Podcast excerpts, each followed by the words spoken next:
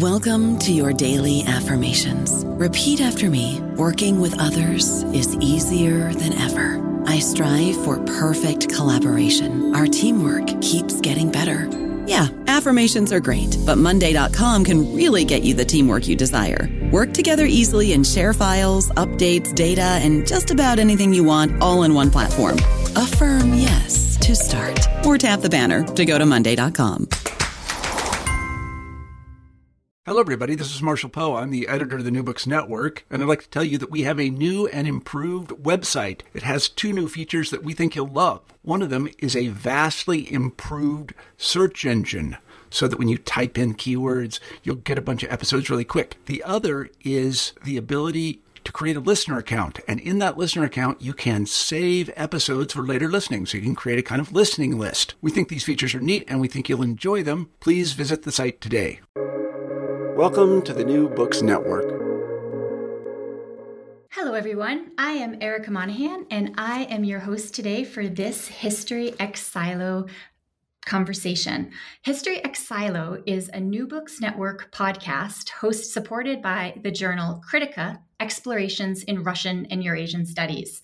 And History Ex Silo is intended to be a place where historians can discuss their work, share their underlying assumptions, explore similarities and differences, and most importantly, step a bit outside our area, their areas of expertise. So much of the work that professional histor- historians do fosters narrow specializations. We become kings and queens of our own historical hills. And we can tend to live in scholarly communities holding much valuable information, but so narrow that it invokes the image of a farm silo out in a field. And so, history ex, ex silo, getting us out of our silo, intends to remedy against that and get historians talking to each other across subfields. I'm so excited about our conversation today, which is going to take place with three historians that have been looking at um, very similar, similarly themed um, issues um, in different parts of the world. And our guests today are Simon Franklin, Andrew Pettegree, and Arthur der Weduwen. Now, Simon Franklin is a um, professor emeritus from Cambridge University, and the book we will be talking about with him today is The Russian Graphosphere. He is also author of many other um, important and distinguished works. I'm a Russian historian, so um, I've had the pleasure of learning so, so much from his work, and he, he's going to tell us more about it today. And um, our second uh, set, our second authors are co authors on a book today. And the book that they will be talking about is their co authored book, The Bookshop of the World Making and Trading Books in the Dutch Golden Age. And the authors of this are Dr. Andrew Pettegree, who is the Bishop Wardlaw Professor of History at St. Andrews University in Scotland, and Arthur der Weduwen, who is a historian with him at the universe, um, St. Andrews University as well. And so, without um, without further ado, may I ask you, Simon, to, or pardon me, um, may I ask you, Arthur, to begin by telling us a little bit about the Bookshop of the World, making and trading books in the Dutch Golden Age. Excellent. Th- thank you very much, uh, Erika, for that introduction. And and, and yes, hello everyone. Uh, I'm Arthur de Weduwen, um, and it's my pleasure to um, uh, to begin this conversation.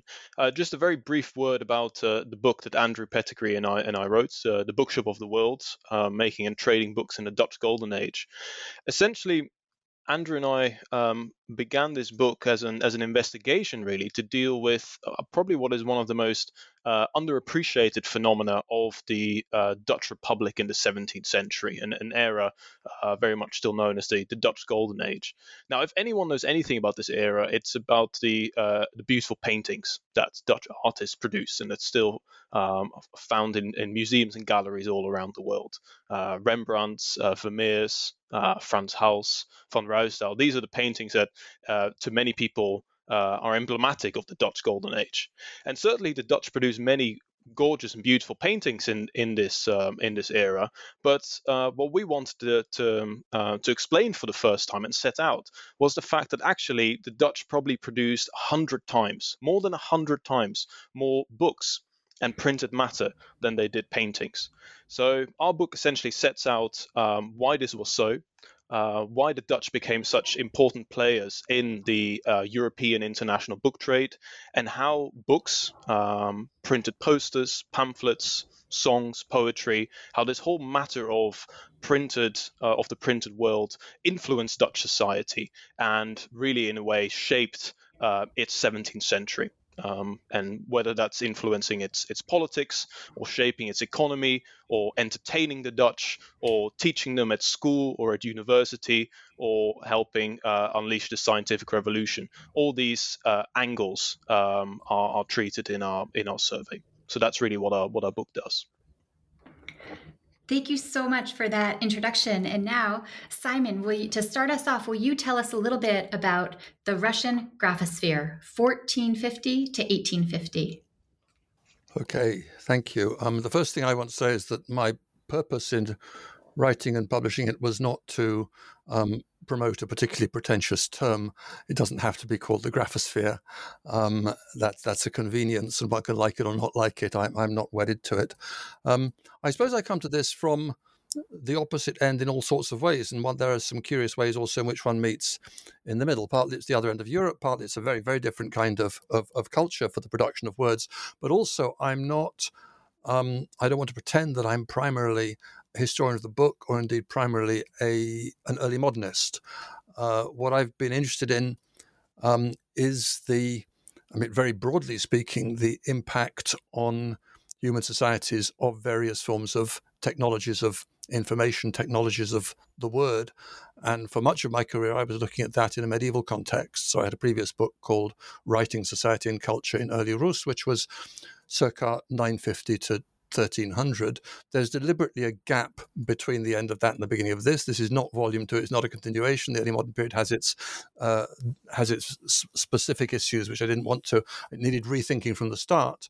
But the graphosphere is uh, printing is is obviously an important part of it, but it is um, the spaces of visible words. It's where do we encounter words in life, in society, in public spaces, in private spaces? How does that technology of making words into things, of creating uh, and encountering material texts, um, impact? Uh, uh, societies, the economies, the cultures, how do the various technologies interact with each other? Uh, so, printing plays a part, writing plays a part, um, but it has everything from uh, coins and seals to frescoes um, and shop signs. Uh, and tries to look at the dynamics of of the, and public public graphospheres, private graphospheres, and tries to take a holistic and non-hierarchical view of the impact of uh, material words in a particular society. But I think to some extent the, the approaches are, are, are transferable and we may or may not discover uh, areas of, of, of, overlap and difference. But in terms of the printed world, it would be very, very difficult to find two societies so diametrically opposite from each other, and yet with interesting uh, forms of contact in the approach. Thank you very much, Simon. And um, and now I'd like to go to Andrew. And Andrew, will you start us off? By all means, I wanted to start actually, uh, Simon, by saying what a truly impressive book um, yours is. Um, I love the way you encompass so many means of communication and so many settings. Um, and to some extent, that does um, uh, blend with our preoccupations because um, in our work here in St Andrews, particularly with the Universal Short Title Catalogue, we've been careful to bring in every medium for which uh, uh, printing with movable type is used. So we don't recognize the old French distinction between books and non books, which seemed to me to be a, particularly pretentious uh, attempt to co- create difference where in truth, there is none. Um, what when when we may discuss this later when a, a book becomes a non-book, but um, in the U, in the USTC we try and register everything where movable type is involved, and I think we would also recognise Simon in in many areas of the of the distribution of print uh, phenomena that you describe in your book. For instance, Sweden has a very similar attitude towards protecting uh, the crown by maintaining a monopoly of, of, over, over printing uh, and trying to prevent anybody else from setting up an independent commercial press. So, in that respect, it seems quite similar to the um, to, to, the situation you've explained there. Um, I've got lots else to say about your book, lots of questions to ask you, but let's just start with that. Shall I pick that up a little bit? Um, yes, I mean, just because our, our listeners may not know just the extent of the contrast between the two. I mean, you are talking about uh, it's quite overwhelming reading the book, just the abundance, the superabundance of materials at all levels, both um, the, the, the diversity of production, the number of publishing houses, the number of centres which were authorising printing, the enormous trade in books, the superabundance of international trade, export, re-export, um, the emporium. I mean, as your title, the making and trading of books, um, the attempts to uh, control it, which seemed to be completely hopeless um, because of the, the degree of distribution of production, um, though combined from time to time with the most extraordinary episodes of um, uh, the exercise of authority in, in, in suddenly quite stomach churning ways. Um, that's at one end of, of the extreme of, of, of and that, that, that every every official utterance issued in more than four copies had to be printed. I mean, these are major, major, major generators of extraordinary amounts of of of of, of print copy. Um, at my end of the scale, although print came to Russia in the mid 16th century, it was kind of no big deal and the idea that that you know print is introduced and society is transformed just doesn't seem to work. Uh, it came, it went, it came again, it went again. Um, it was largely a church monopoly for a long time, church-state monopoly, and and really only became effectively deregulated um, in the 18th century. So um, one could barely get more contrasting worlds of print in the um, but the kinds of issues which I think are, are, are points of um, productive contact and exploration, apart from the fact that actually Dutch production does does reach, one may go into that, but there, there are direct contacts in various ways. Um, but um, uh, I liked very much precisely the kind of non well not merely the non-differentiation between the, the so to speak the prestige book and cheap production but the emphasis on the latter that is in your um, book that you emphasize very much that uh, you know printing didn't spread throughout Europe because everyone was buying Gutenberg Bibles um, because printers were were printing things that they hoped people would buy, but because they were taking commissions to sell their skills to people who wanted things to be printed, um, and that's usually fairly cheap production. Um, and um, so I felt the the the um, the inclusiveness in looking at the way words are produced and circulated was a productive point of contact.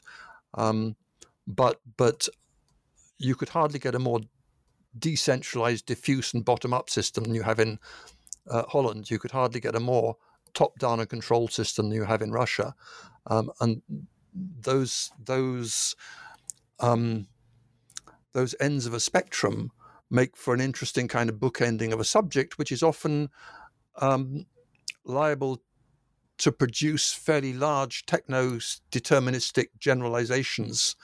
Uh, whereas it's clear from your book, and I think from mine, that there are a tremendous lot of other societal factors that come into it.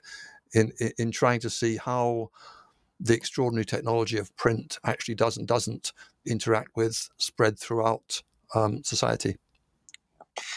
I, th- I think um, I, I too fixed on that point of uh, techno determinism. And I think it gets things wrong in, in, in a number of respects. One is that it seems to me that the critical invention of the Gutenberg era is not movable type so much as the distribution network necessary to spread all these books around Europe. Um, and it's often neglected because that has real, really important um, uh, consequences. If you take the Gutenberg, uh, the uh, Eisenstein model, where print is spreading so rapidly over Europe, um, and it's a revolutionary force, you are misled in several respects. Firstly, most of the presses that opened during the 15th century uh, soon closed. Their proprietors went bankrupt. So, in fact, although you can map 200 places which at some point had print during the 15th century, most of them had closed long before the turn of the century. And in fact, two thirds of everything that was printed was printed in only 12 places. And that's because you needed deep pockets to be able to, um, to sell the books over a sufficient time until the edition was exhausted. Uh, and also because the network of uh, distribution throughout the European continent, partly through the Frankfurt Fair, worked so effectively that you didn't have to be a major center of production in order to have full access to books. And this is one thing I think people um, who are inclined as we are to statistics sometimes get very wrong the sense that um, you can't confuse distribution with availability. For instance, many places on the European periphery, such as England, um, were very low pr- producers of exportable books, but it really didn't matter to English readers because the um, access to continental books worked so smoothly. If you look at the early collections, the early lists of collections in England in the 15th century, I would say 95% of the books are imported. And I thought that was one aspect about the Russian graphosphere that I, I I, I looked for in your book, which didn't I didn't quite find, and that was the sense that the Russian graphosphere also um, includes lots of Western books, which that make their way to the collections of um, uh, the nobility in, in, in the East. In other words, you don't have to be producing to be enjoying the marvelous Burgundian buffet that is print throughout Europe. And of course, the Dutch made a very great deal of money, not only through exporting their own books, but by re exporting books that came in from France and Germany on which they could still make a profit. A uh, lot of interesting and meaty points, absolutely, and that's very important. Um, I, I, like the notion that it's it's the printing itself is not enough; it's the distribution and other things besides. But on that, before I come back to the import of books into Russia and printed materials into Russia, um, I mean, yes, you you need deep pockets in order to be able to produce a fine book, and then uh, you need you need a lot of capital that you're spending before you can get any of it back. Uh, but that's surely only one half of it f- f- through reading your own book. Um, and I would have thought that, particularly for local printers, um, surely the, the, the, the more um, the, the, the capital light mode of production is is the less uh, the less prestigious items, the, the broadsheets in particular, the dissertations in universities, things where there's actually all you need is your printing press, um, which is a one off. Uh, and then you're getting your money up front before you've even produced, uh, well, or, or, very shortly after you produce it. So it is it is capital, uh, much capital, much more capital light. And my assumption had been that most jobbing printers around the place were not making their money on putting a lot of a lot speculatively into producing books, but into producing the permits, the indulgences. The I mean, the indulgences go back to the time of Gutenberg. Um, the, the the passes, the, the the the certificates, the all that kind of stuff, the decrees, um, which which are uh, high turnover, quick money in, quick money out. Um, that which is has for so long been dismissed as ephemera, um, but is a really important part of the economics of of, of print production, um, without needing high capital and without necessarily needing the distribution network to go with it, because that can operate on a very local market. Um, but back to, to books arriving into Russia, absolutely. Um, but well, one has to distinguish, I think, different phases. One of the, and, and, and in a way, some of the things which arrive simply serve to emphasize the difference in print culture. So, um, one of the, the, the, uh, very intriguing, interesting chapters in your book deals with newspapers. Um, Dutch newspapers, along with German newspapers, do reach Russia um, in the uh, second half of the 17th century. There was an effective postal network. There were regular orders for a particular, uh, a regular number of newspapers to come in through Riga on the post horses. Um, but were they for people to uh, gossip to pass their time away in idle curiosity? Absolutely not. These were highly confidential intelligence reports translated in the Foreign Office, the ambassadorial chancery, with manuscript copies only for the Tsar and um, his civil servants. Um, so it was it, it was import of print, but not for the purposes of enjoying print. Similarly, um, Bibles. Uh, uh, one of the most intriguing contrasts again for me is, I mean, Holland, Protestant country, partly, um, lots of emphasis on Bible reading. Um, not part of Eastern Orthodox tradition, individual Bible reading. The, the first complete text, even in manuscript, of a Bible from start to finish doesn't appear in Russia until the end of the 15th century. So that's, you know, half a millennium after the East Slavs were converted to Christianity. And, and the first printed Bible, complete Bible, is, is 1663, um, a very ambitious and very expensive production, which was not reprinted. And there's no evidence of the circulation of Bibles at all over that period. Um, so there's there's um, uh, but but for the purposes of producing a printed Bible, and for the purposes of producing even manuscript translations of Bible, Western printed books were imported. Um, Latin, Old High German. So at that early stage, Western printed material fed into Russian manuscript material in what in the book I call reverse technology transfer.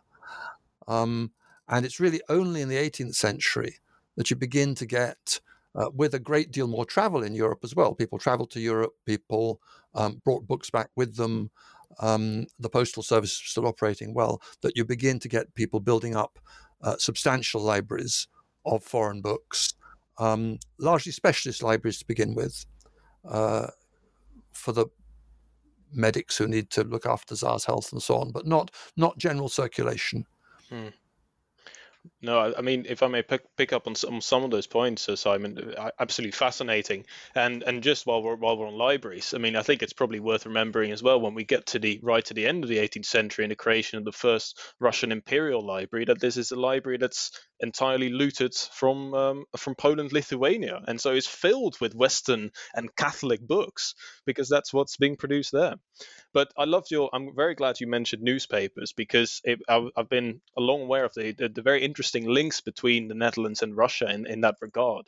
And this image you sketched, I think, is is just wonderful. Where you know, for the Netherlands, we have this uh, anecdotal episodes of, of a say a, a schoolmaster in The Hague uh, whiling away his weekends by reading uh, the Amsterdam newspaper, and and he writes in his diary to say, oh, you know, and I had I had this all this time, so I read the newspaper front to back, and it's clearly a sort of relaxing thing. And then, as you as you say, in in Russia, these exact same newspapers would have been treated as the most valuable foreign intelligence that they could glean useful information from. And I know of one instance where a Dutch newspaper publisher was actually um, um, reprimanded by his local authorities because of those things, although you might not think it did actually happen occasionally, um, because in one of his newspapers he had called the Russian Tsar a prince or a grand prince rather than Tsar. And this had come all the way from Russia that this was an awful thing that the Dutch would speak of their great ruler in this fashion. And so the authorities had to remind the newspaper publisher um, not to uh, uh, not to do this again. So there's there's wonderful links between them like that. The the, the area in which, and actually, this uh, I wanted to ask you about it because it's something which is is not so much in your book. You you deal, understandably, largely with with words, but the area where Dutch print production was much more directly influential in Russia was was uh, images, was engravings. Um, in particular, the Dutch albums of biblical illustrations produced by uh, I suppose, mainly the, the Fischer dynasty, the Piscatores, so to speak, and Matthias Merian, also sometimes printed by Fischer, um, became in the second half of the 17th century quite extraordinarily pervasive sources of um, imagery, not just uh, for um, uh, well, for uh, they were used by the Kremlin icon painters. They were used in the provinces for ch- frescoes in churches. They appear as um, uh, exemplar for images um, in anything from enamels to um, uh, porcelain. Eventually, in the late 18th century, mid mid late 18th century, and and they they produce. Uh, because several of them, as, as you know, came with captions in Latin or sometimes polyglot, that genre became surprisingly widespread in late 18th century uh, Russian writing. You have cycles of verse captions to Dutch pictorial Bibles being produced in Russian, um, which is, uh, as far as I'm aware, the only kind of direct literary engagement in a rather peculiar genre. Um, I think one thing the Dutch were good at throughout the 17th century is, is the sense that they knew so few people outside the Netherlands would ever learn Dutch or bother to engage with this as an important language outside very limited areas of commerce that they had to appeal to foreign audiences and foreign markets in other languages. So, this practice indeed of providing multilingual captions to engravings or to maps of sieges, and also producing a lot of their own political and news literature in foreign languages. So, the Dutch were home to numerous Dutch language newspapers, for instance, but also French, Spanish, Italian, English, um, and even Latin and Yiddish. So there is this sense that we're catering to the to the people of the world. And I was I was fascinated to see it, that reflected in your book, where in many ways, you know, there's so many different communities uh, and different languages and scripts that end up being used in Russia itself. And spin-offs in areas which are not even dependent on the export of of, of objects. So. Um, uh, this doesn't appear in my book, but the first the first grammar of the Russian language, as opposed to the Church Slavonic language, was written by a German uh, in Latin and printed in Oxford. But to get the typeface for it, this is 1696, they ordered it from Amsterdam. Absolutely. And Peter the Great, when he was trying to, to begin to commission uh, non-ecclesiastical books right at the beginning of the 18th century. So 1700 he started. He his first, so to speak, private contract to do that was with a Dutchman, Jan Tessing, uh, who who produced a series of, of books in Cyrillic for the Russian market. And there was the expertise to tap into to do that, which is uh, so. There are so many ramifications of what was going on in in Holland. I suppose it was interesting to me as well. I wondered whether there's a reason that in your book, I mean, you deal with the 17th century as a whole, but but really the specific gravity, so to speak, is is the early to middle, um, more than the end of it. Uh, it's as if that is is is the time when I get the impression the real kind of the real agendas are set, the energies are, are, are primarily there, and then once William of Orange comes along, it's kind of um, that's all fine, but it's it's it's somehow seems less interesting. Is that is that um, is is that chance, or, or, or, I mean, that is where your interests happen to lie, or is there something objective going on there? Is there a kind of decline? I don't know about you, but I'm very busy and I don't have a lot of time to cook. That's why I subscribe to Factor. Eating better is easy with Factor's delicious, ready to eat meals. Every fresh, never frozen meal is chef crafted, dietitian approved, and ready to go in just two minutes. You'll have over 35 different options to choose from every week, including Calorie Smart, Protein Plus, and Keto. These are two minute meals. Factor meals are ready to eat and heat, so there's no prepping, cooking, or cleanup needed. They're flexible for your schedule. Get as much or as little as you need by choosing your meals every week. Factor is the perfect solution if you're looking for fast, premium options with no cooking required. Sign up and save. We've done the math, and this is important. Factor is less expensive than takeout, and every meal is dietitian approved to be nutritious and delicious. Head to factormeals.com slash NBN50 and use code NBN50 to get 50% off. That's code NBN50 at factormeals.com slash NBN50 to get 50% off. I, I would say that it, a part of it is due that there is so much um, dynamic change and innovation right at the beginning of the 17th century with the, um, the, the the end of the Dutch Revolt, this mass movement of Protestant exiles from the southern Netherlands, then very much still the heartland of print, to the north. And I think we deliberately therefore emphasized the, the sort of the the say the 70 years between about 1580 and 1650 as this sort of crucial, like you say, genus of what the Dutch print and book trade was to become come. And that is not to say that there is necessarily decline later on, uh, but I think that the, the, Dutch print trade has sort of found its feet by the time you get to William III of Orange in the 1680s and 90s. And indeed, it is one of the arguments, although we, we don't necessarily devote as much time to it as perhaps we should have. But at the end, we do make a strong case to say that, you know, in the 18th century is often seen as an age of Dutch decline. Politically, I think that is definitely the case, just on a European scale, and there's various industries that do decline. But actually, Dutch society remains incredibly wealthy and prosperous. And the print trade and the business of books really remains one of its strongest economic and industrial drivers, precisely because people still have enough wealth to enjoy it and to keep buying books. So the only real thing I think you probably see changing later in the 18th century is a slow turn inwards that the Dutch ultimately end up publishing more books for the growing domestic market and leave the international market more to the French, the Germans, and to increasingly the English. Yes, I, th- I think that um, one of the issues here is not so much a decline in the printing culture and uh, publishing operation of, of the Dutch Republic, is that other parts of Europe are beginning to catch up. I mean, in Britain, for instance, there's an extraordinary explosion of print in the second half of the 17th century, which drags it into uh, the mainstream and also uh, means that um, for the first time, really, Britain is exporting books uh, to the continent as well as to its colonies overseas. Uh, I think what unites the two projects we're talking about here is that they're they're both in their different ways wildly untypical of European print culture as a whole um, uh, uh, uh, uh, in different ways. You're quite right to say um, that everyday print is the center of um, uh, of money making, where, where returns are quick, uh, and that's partly because there is so many um, arms of the state to provide that work.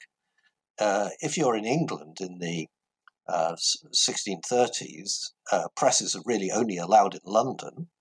Um, and so if you're the town council in Norwich, it's virtually uh, impossible to use print. Uh, on the other hand, in the Netherlands, as Arthur's made clear in his uh, splendid book on state communication, there's over a hundred different agencies which at some point in the century are making use of print to communicate with their citizens.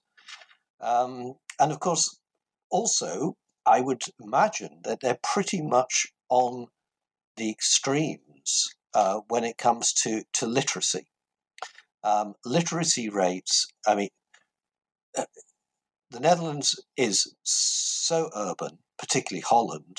Internal communications are so good that you can be a publisher working in one city and actually send the printing out to another city um, if your own presses are uh, too busy.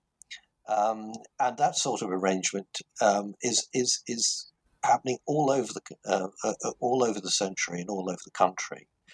Um, it's also the case that the gender gap in literacy, which is so marked in many parts of Europe, particularly in southern Europe, is beginning to close in the Netherlands, with the result that women are probably much more influential in the publishing industry in the Netherlands than in any other part of Europe. Um, and I suppose, and, and, I would imagine that if you're looking at Russia, um, we're, we're, we're rather at the other end of the spectrum in terms of literacy rates. And I wanted to ask you about this, Simon, because um, I've, I followed all the references to to, to literacy um, in in your book, and it seemed to me that we're dealing here with something rather like East Asia, where it is very hard to develop the critical mass of readers for any sort of commercial printing operation. And indeed, it's, it's, it, it, it seems like it's quite difficult even to come up with statistics about literacy rates, but you may you may be able to put me right on that. No, that's that's correct. Um, I mean, the, well, it depends what one means by literacy. Always, uh, I mean, the one kind of production which which sold pretty well, even in the second half of the 17th century, and was produced in far larger quantities than survive, and indeed following the the rule which you quite um, uh, correctly stress in, in your book that the most read books are often the ones which survive the least. Um, but basic primers, ABC books, um, elementary training in reading, not writing. Um, and we have the records of the um, main Moscow printing house for the second half of the 17th century. So we, we the, the, the archive is quite well preserved. So we can trace the editions, and they were produced in larger and larger numbers. And by and large, they didn't reprint unless unless there was a market. So that we can for, for basic reading. Um, but a market for anything beyond being able to read a book in church um, was trivial right the way through, really until the late 18th century.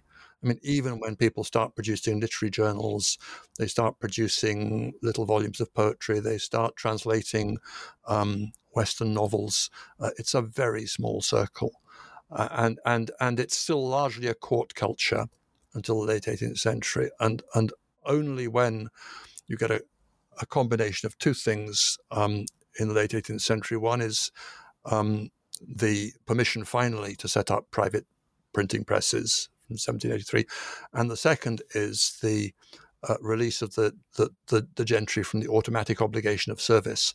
You begin to get the pri- what we might call the privatization of, of literate culture, um, a more intimate, personal, domestic, uh, much more diffuse and, and and and and growing. And that then the first public library comes not that long after that and so on. Um, but I, I uh, so, so that's absolutely a contrast. Quite, quite, quite right.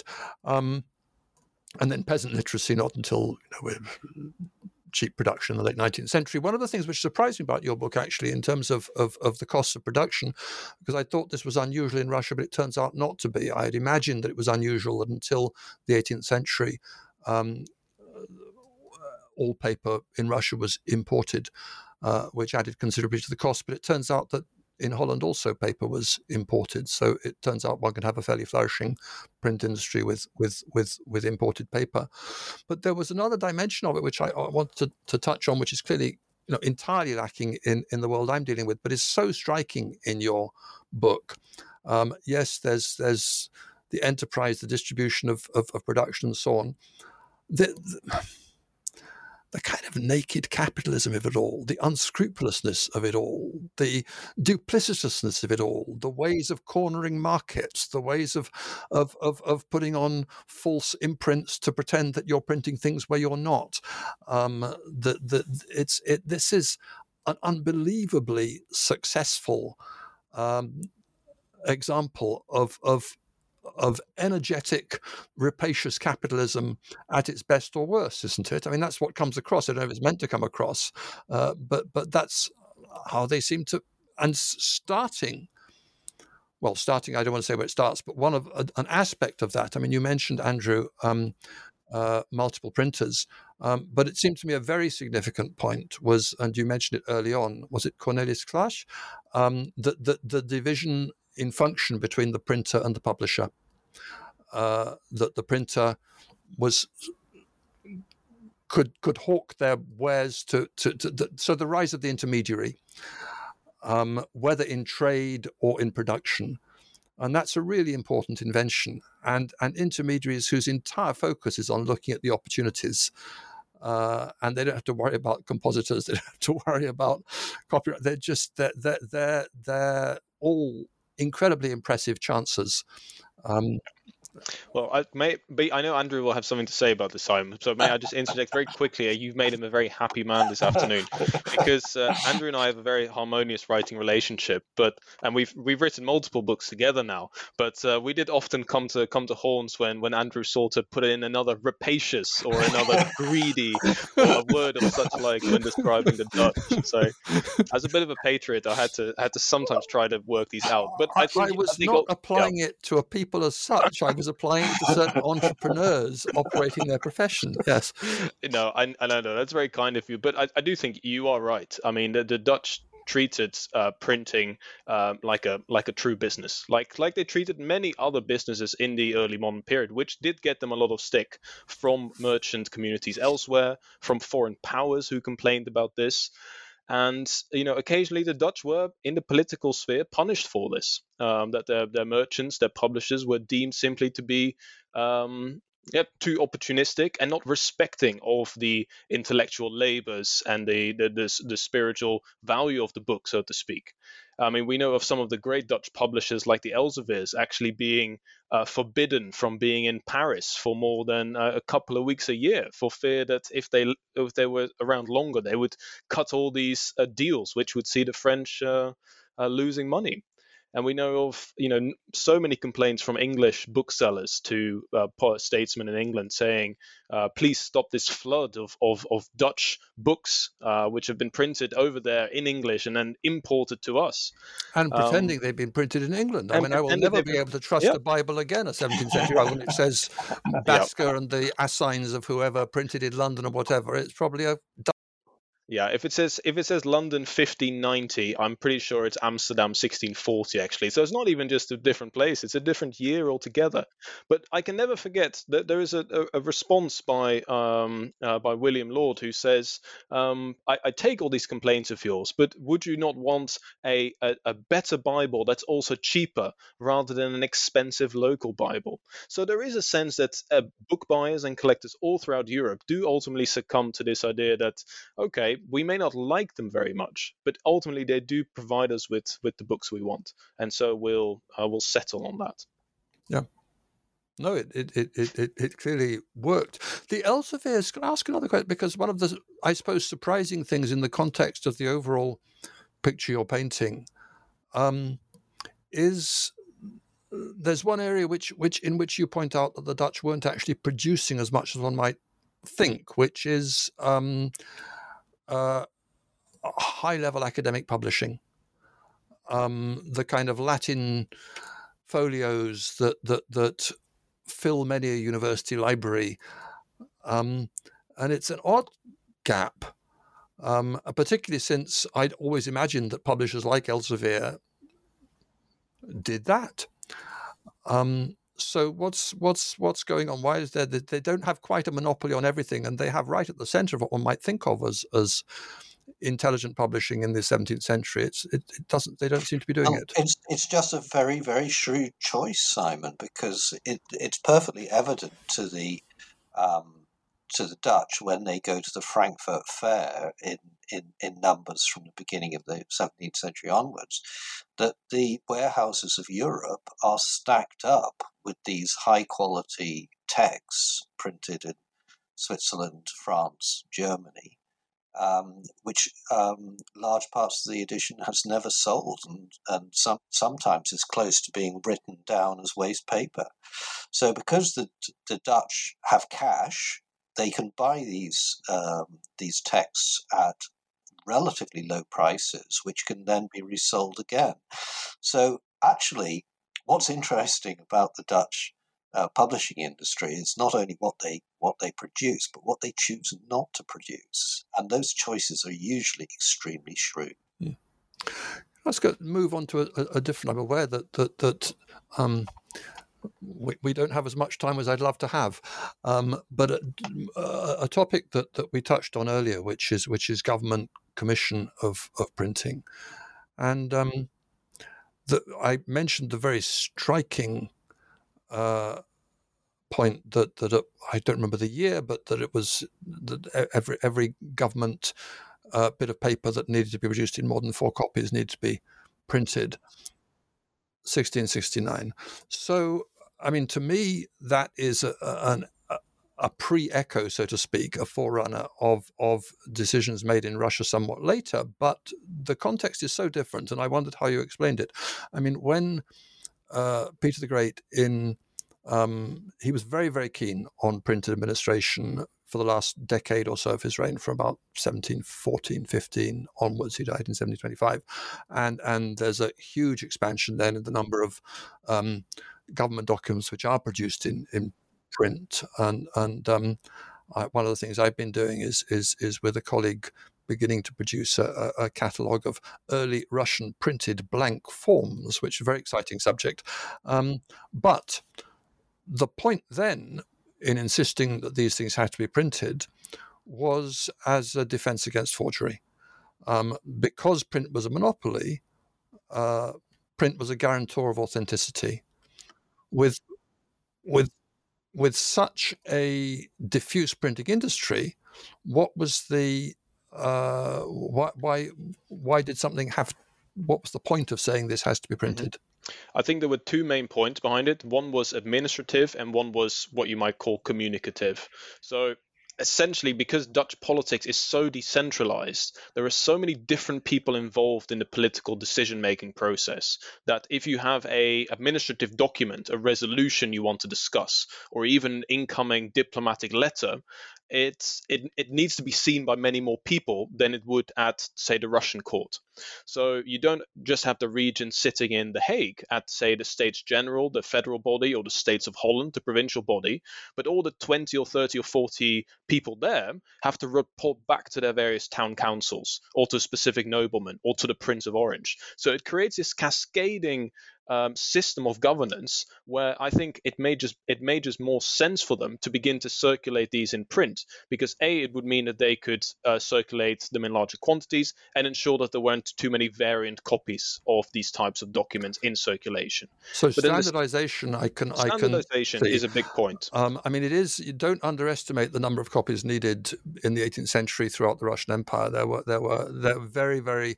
I mean, the the, the distribution mechanism was was quite elaborate by the mid 18th century and and very very very detailed instructions as to how uh, from the various ministries um, documents were to be spread around the country and then to uh, further production of documents to verify that one had received them um, and uh, making similar sort of provision that you um, detail in your book for the dissemination, that is to say, um, posted in public places, read mm-hmm. out in churches, uh, and so on. And I think Peter perhaps even took some of that from what he'd seen in Holland when he visited. Um, Absolutely, and no, I'm, I'm glad you mentioned that because it's one of my it's one of my main interests, and I'm, in fact, I'm, I'm starting a, a, major research project next year that's that's looking on a sort of comparative European scale of how government communicated its laws and its its its political decision making um, to to essentially what you might see as the non-specialists, you know, not to, to to train jurists or to necessarily even other administrators, but to to its subjects and inhabitants. And I think that's and I think that's where you see uh, the the Dutch case also requiring so much print is a conscious decision that's made very early on and and from the Dutch revolt onwards at the end of the 16th century to I think to, to engage more in public with um, Dutch inhabitants and citizens on a political level. So constantly to explain. I mean, the Dutch in the 17th century end up being the, the most heavily taxed nation in the world um, its tax burden is far greater than what you see in, in France or, or, or, England or or Germany. And this this did baffle a lot of contemporaries. You know, why are the Dutch who initially revolted because of high taxation by the King of Spain end up taxing taxing themselves double for this freedom? And I think uh, the answer of a, a, a, good portion of the answer lies in the fact that Dutch government's governance was so accountable. It was certainly not democratic but it it was constantly seeking to engage with the people who um, uh, who buttressed it and whose consent was needed for this rule. And I think print and this this aspect of posting public information, of employing town criers, um, and um, and and of posting up these placards, that was was critical process. The the the town printer as well was an office I hadn't one wouldn't have in in in Russia. Yes, freedoms. I loved the um the response of who was it in the, the, the an English visitor in the 1660s, very bemused, saying the Dutch, these strange Dutch, they say and print what they like and call it freedom. A very strange notion. How can how can that be freedom? Yeah. Um, yeah. I mean, I really, I really enjoyed the the one. Um, a, a, nice, in some ways, it's a it's a comparison, but it's also a contrast in in the the, the reference you had to Peter establishing these wonderful uh, columns uh, to to sort of memorialize uh, memorialize his his sentences and his his laws, but that ultimately these were taken down in favor of triumphal arches, if I'm not mistaken, and that's something which the Dutch they did the exact reverse because they had a very very rich tradition of triumphal arches and making these whenever their their sovereign ruler uh, before the Dutch revolt, the, the Burgundians and then the, the rulers of Spain. And they, they jettisoned all of that with the Dutch revolt in place of having all these notice boards and, and laws exhibited everywhere. Triumphal so, arches are arguably um, uh, also a Dutch model in that one of the early, uh, it's only in manuscript translations from Holland, is uh, an explanation of the triumphal arches, including the inscriptions on them, uh, for William of Orange's triumphal return after the Battle of the Boyne. When he was King of England. And that's, Absolutely. that's, that's always fascinated me because they really only started giving him triumphal arches when he became king of a different country. And then Peter took that up very soon. Uh, triumphal arches complete with, um, I mean, these were stage sets. They, they, they were wooden. They, they were removable, but also with with with emblems and inscriptions and and and detailed explanations of of what they were. But that was another kind of Dutch transfer. Yeah. Can I take us down another uh, alley if, uh, for a few minutes as we're, we're getting to the end of our time? And that is just to say, Simon, how absolutely delighted I was that your mention to of books which can uh, no longer be identified in the surviving uh, copy. I think you called them lost non-books. Uh, um, but um, this is a big, big thing for mm. us because we've done some um, reverse graphing uh, to see how many books survive of every uh, every uh, uh, of every edition, and it's such a steep c- climb through two to one that it, you have to think that almost as many editions have disappeared altogether as were originally published. So we're trying somehow to recapture this information with the use of, um, um, particularly of, of, of, book book catalogues, to see if we can find some books which don't appear to survive. Uh, but we just don't have the quality of accounts that you have. Interestingly, I mean that, that that was a real surprise. But you know, it is to be hoped that you will be able at some point to produce a list of these uh, of these titles which were um, uh, commissioned, obviously were printed, but have now been completely lost. We have, I mean, I'm operating on a much, much smaller scale if we're talking about printed materials. I mean, there's a very small number of printing houses for which one does have the production records, um, but it's still I mean, there's plenty for which we don't. And uh, absolutely, I mean, it's it was it was rather encouraging for me in a sense to see how much is unknown in your area because I tend to imagine there's a superabundance of everything and you have these wonderful libraries where everything is preserved and so you know the short title catalog basically tells it how it is or tells it how it was and and, and that's that that is history as it really was and that's objective.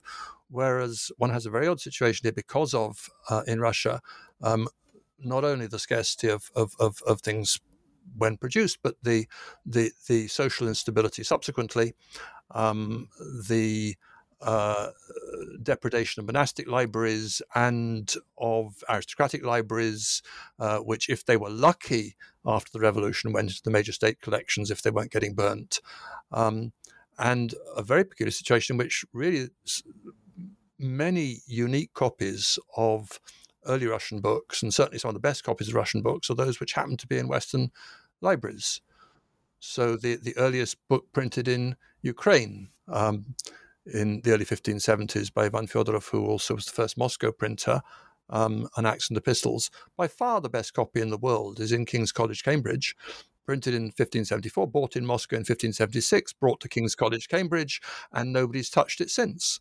Um, and and uh, so so it's it's no we're, we're, we're feeding on scraps, feeding yeah. on scraps the, the, the point about national bibliographical projects is they do sort of encourage the idea that you have there the complete uh, corpus of books which were printed in, there, in, in those same places. But it's so far from the truth because the international market worked exactly to spread books around Europe. So we have plenty of books documented now which survive in French books which survive in no French library uh, but we've identified it elsewhere, and uh, vice versa. I mean, we have Dutch books which survive uniquely in Hungarian libraries because the Hungarian students used to send them home to their patrons and parents to prove that they were working hard. So there's all sorts of reasons why national bibliography in principle really doesn't work. And that's quite apart from all the books which have just been lost altogether. Yeah. May I um to bring us to bring us back to one of our first discussion points, um, and that was this this issue we discussed briefly of, of sort of techno determinism and the rise of printing. And I just wanted to say, Simon, how much I enjoyed in your book that um, you know you emphasize the importance of handwriting. And obviously, you know, you can say handwriting is, is is a vital part of every culture, but just to demonstrate how much handwriting still changes in this period um, and how much it grows, as in how much more need there is for handwriting and the creation of, of scribal culture. Because, you know, often we, uh, especially more in uh, when this concerns Western Europe, scholars talk about the age of print.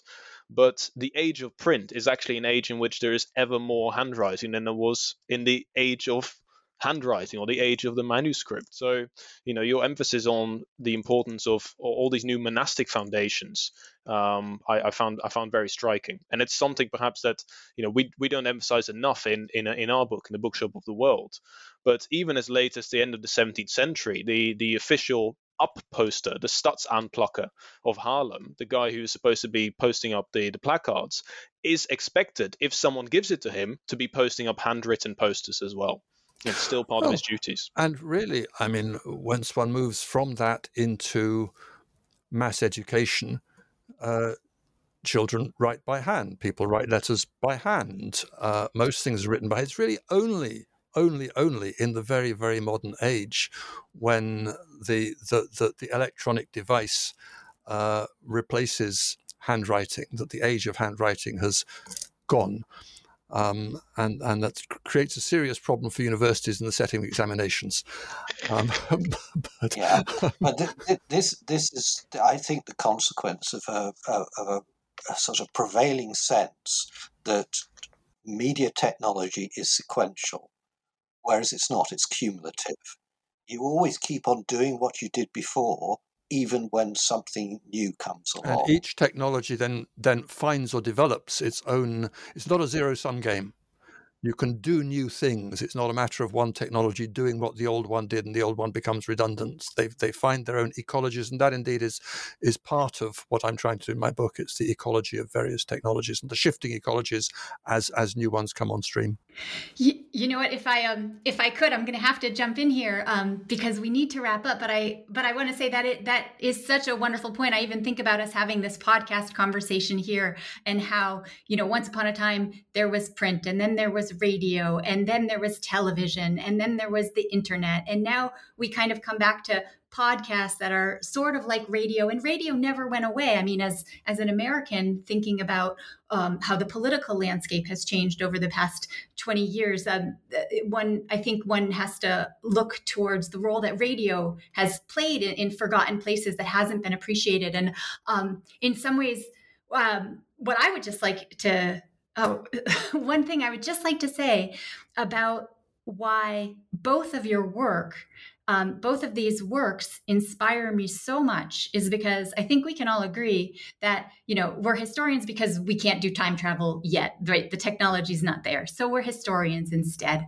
and and we have this disciplinary constraint that we have to work from our sources, which, as we we all know, because there's this niggling problem of absence, um, leaves us all kinds of problems for really understanding the world. And what inspires me about both of your works, the, you know, the graphosphere, to kind of really try and step back in time and show us and see what people saw and experienced. And at the Bookshop of the World, this tremendously ambitious project that tries to account for absence that tries to you know use technology along with really old methods to help recreate the world that people knew that people knew. I mean, it's it's it's tremendously inspiring work. And I and to all our um, our audience, um, if I just want you all to know, we are we've spoken here with such accomplished historians, and I gave short shrift to the works that they've published um, so far. So I encourage you to check them out. I do I do want to quickly point out that Andrew Pettegree and Arthur der Weduwen have since co-authoring the bookshop of the world have co-authored another book the fragile library um, which is um, a history of libraries to definitely check out. And they have also each published an individual mon- monograph. Andrew Pettegree has published the book at war libraries and readers in an age of conflict. Arthur has published State Communication and Public Politics in the Dutch Golden Age. These are both um, this year coming out right now. I encourage you to check those out. And I also um, and I want to also point to Simon Franklin's work in addition to the Russian graphosphere. Um, Simon, you started as a medievalist, so it where you know these are the these are the historians that really squeeze water from a stone, um, and so you've been working on this issue for a long time, writing society and culture in early Rus, 950 to 1300. And I also want to give a shout out to one of the f- first books I read as a graduate student, um, The Emergence of Rus, 750 to 1200. And this is a book. Um, this is a book for anyone that is wondering how ideas about to whom territory belongs and what kind of essential people live in a place and the way that Vladimir Putin has um, abused history in propagating the war um, in Ukraine right now, um, your book is one that can really take people back to um, to a, a very different world and a history that is close to the sources and sensitive to what we know about this time. And, and so I really um, want to encourage people to read that. But um, but again, thank you so much for joining me, and I encourage everyone to. We'll put links in the description so people can learn more about your work, past and forthcoming. And with that, thank you so much for your time today.